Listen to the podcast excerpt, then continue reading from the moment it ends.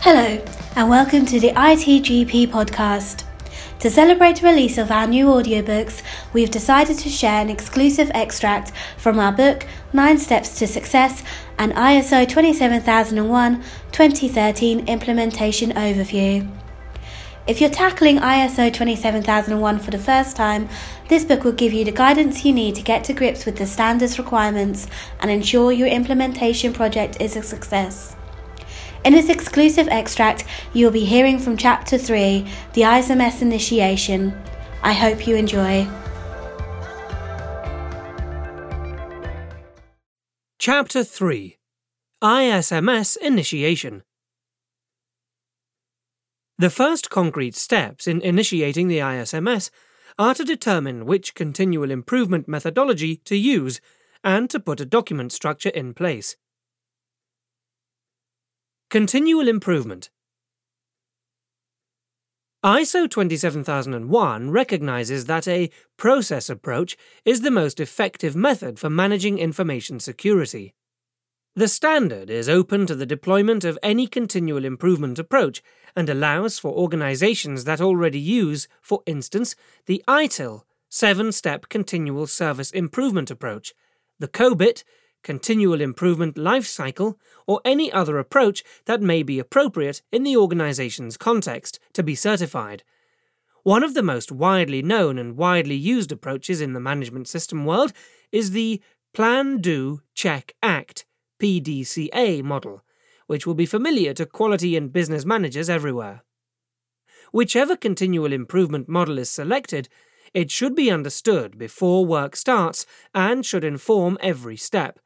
It should have the idea of root cause analysis, RCA, built or added into it.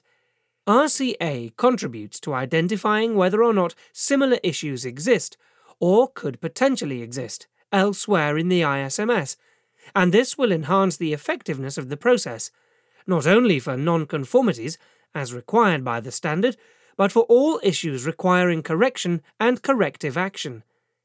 A common root cause analysis technique is the five whys.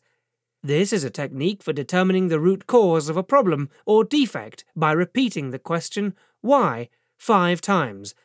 Each question forms the basis of the next question.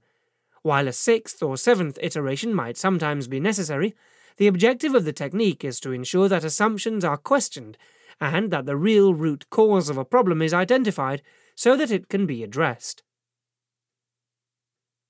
Security Improvement Plan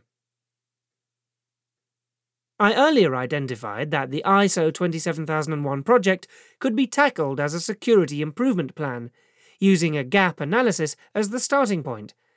Clearly, if this is the way you're going, you need to determine your continual improvement methodology early and ensure that you report progress through your continual improvement log. Expanding the RACI matrix. At this stage, you would also expand the RACI matrix by identifying who is initially to be formally accountable for the most important roles in the ISMS. The roles that need to be identified are the owners of oversight of the establishment, implementation, operation, maintenance, and improvement of the ISMS, continual improvement, information security risk assessment, and managing information security incidents. Did you like the sound of the audiobook?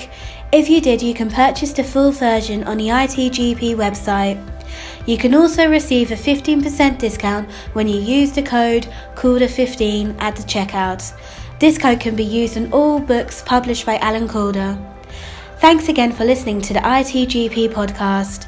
Please check back regularly and sign up for additional news.